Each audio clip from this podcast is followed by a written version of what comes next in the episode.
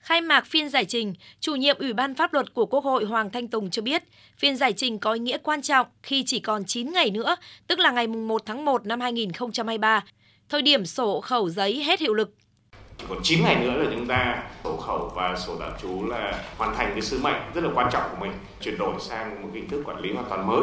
Những vấn đề đặt ra mà lẽ ra chúng ta phải làm mà đến giờ chưa làm xong. Đấy thứ thứ nhất. Thứ hai là những vấn đề vướng mắc trong thực tiễn khi mà chuyển sang cái hình thức không còn sổ khẩu, sổ tạm trú. Trong cái thực hiện à, cung cấp dịch vụ công cũng như là thực hiện thủ tục hành chính, giải quyết công việc cho người dân doanh nghiệp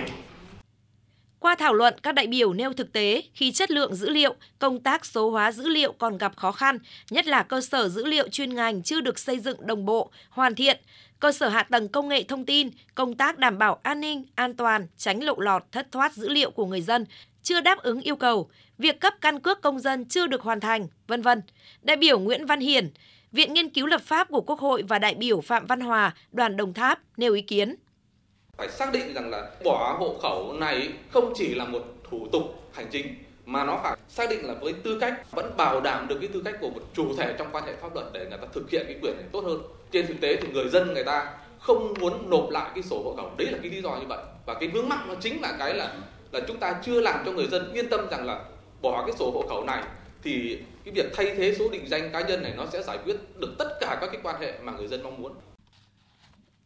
Thì rồi chúng tôi đi khảo sát thì người ta đặt vấn đề ở địa phương, đặc biệt là vấn đề trong hộ tịch hộ khẩu. Giờ trang bị cái phương tiện máy móc cho cán bộ hộ tịch đó như thế nào ra sao đây? Mà hiện nay hầu như cán bộ hộ tịch ở địa phương đó không có một cái cơ sở dữ liệu nào hết. Mà giờ còn có mấy ngày nữa không còn sử dụng hộ khẩu giấy nữa thì sẽ ra sao phải rõ ràng là khó khăn cho địa phương không và phải khó khăn cho người dân đến là cơ quan quan hệ khi mà người ta có yêu cầu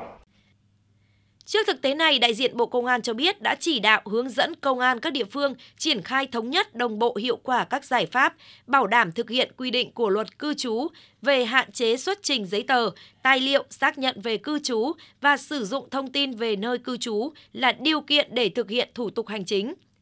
Ủy ban pháp luật đề nghị tăng thời gian hiệu lực xác nhận thông tin về cư trú lên một năm. Thủ tục bao gồm từ xử lý hồ sơ, xét duyệt hồ sơ và trả kết quả, giải quyết trong một ngày để bảo đảm thuận lợi cho người dân trong giai đoạn chuyển tiếp khi sổ hộ khẩu giấy hết giá trị sử dụng.